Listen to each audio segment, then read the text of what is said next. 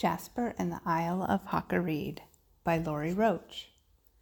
Read by Grandma Laurie. Chapter 6 The Caterhan. The dawning sun woke Jasper from his fitful sleep. On one side of him lay his sister, and on the other his new-found friend Keaton, both sound asleep. He looked up at Jace, who was still continually rowing the boat, just like he was when Jasper had fallen asleep during the night. You know, I don't even know your name, said Jace quietly, so as not to wake the other two. My name is Jasper, and my sister's name is Nicole. Why are you helping us? Jasper asked bluntly. It just seems like we all come from the same place, I guess, answered Jace.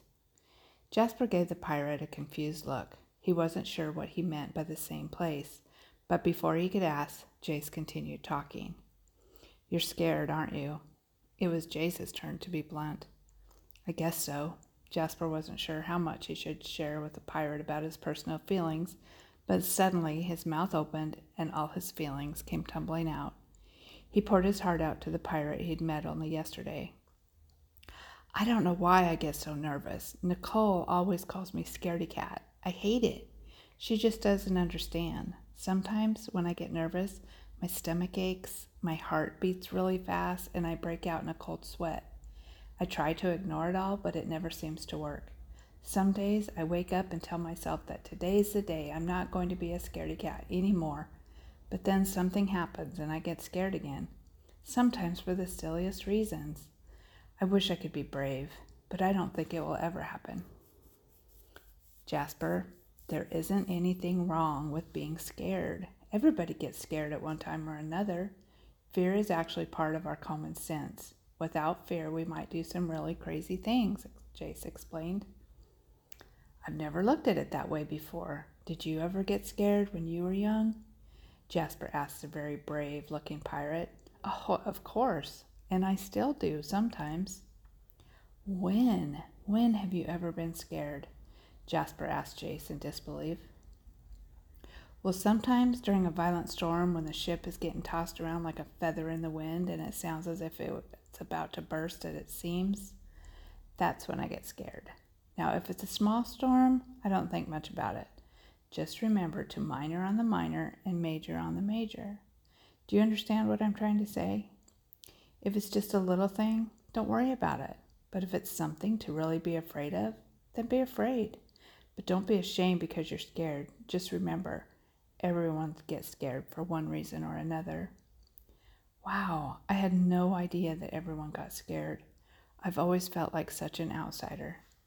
Jasper felt like he'd found a gold mine. So much stress was lifted from his shoulders with his newfound revelation. For the first time in his life, Jasper wasn't ashamed of his fears. He sat silently as Jace continued to row the boat, keeping Nicole and Keaton rocked in a peaceful sleep. From now on, Jasper thought, he wouldn't worry so much about the little things that scared him and try to understand the big things. Jasper, look, they're in the distance. That's the Caterhan. Jasper followed Jace's outstretched finger. There, floating on the calm blue sea, was a beautiful wooden ship. They were close enough that they could see people scurrying around on the deck, going about their duties. Nicole, Keaton, wake up. We're almost there. We're almost to the Caterhan, Jasper said excitedly. Nicole studied Jasper's face as he stretched and rubbed his eyes from his sleep, her sleep. Instead of a worried frown, he wore a smile, and if she didn't know any better, she'd think he was excited. Jasper, are you okay? Nicole asked him. Yeah, why? Oh, it's nothing, I guess. Nicole turned her attention from Jasper to the ship in front of them. The small boat slowly made its way closer and closer to the ship until they were finally within shouting distance. Ahoy! Jace yelled up to the people on the ship. Everyone on the deck stopped what they were doing when they heard the stranger's voice. Ahoy! Jace called out again to the group of people that stood peering down at them. Just as Jace was about to speak again, he noticed a large man making his way through the crowd that had gathered along the edge of the ship. Hello down there, he hollered. What brings you to us across the large sea in such a small boat? We escaped from Captain McNeil of the ship Mystic. I need to talk to your captain, Jace replied. I am the captain of the Caterhan. Captain Ramsay is my name. Secure your boat with this rope and come aboard. I'm sure you must be hungry. He called down to them as he threw a rope along with a rope ladder down to their boat. Jasper, Nicole, and Keaton made their way easily up the ladder. The Caterhan was considerably smaller than the Mystic, and the people that waited above them were definitely less intimidating than the pirates from the Mystic. Jay secured their boat with a rope, then he too climbed the ladder that led to the deck of the Caterhan. Once on board, Jace told the captain that they needed to speak privately.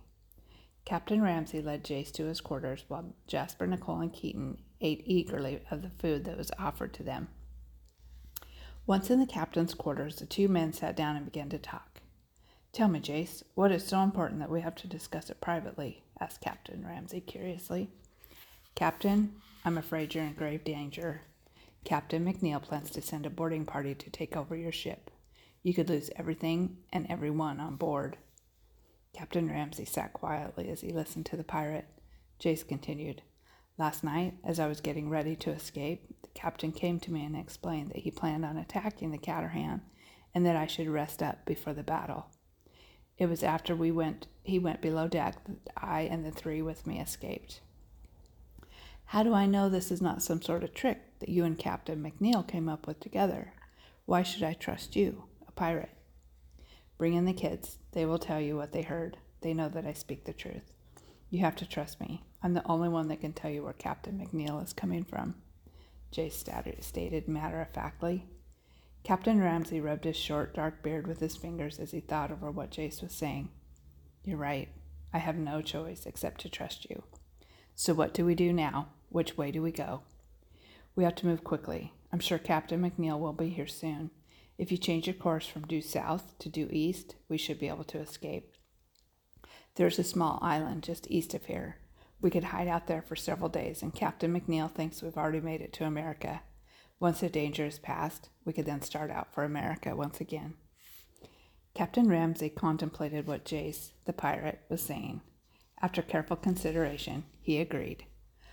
Let's go up on deck and change course, said the captain. I'll let my crew in on what's happening but I won't tell my passengers until we get closer to the island. There's no need for them to panic.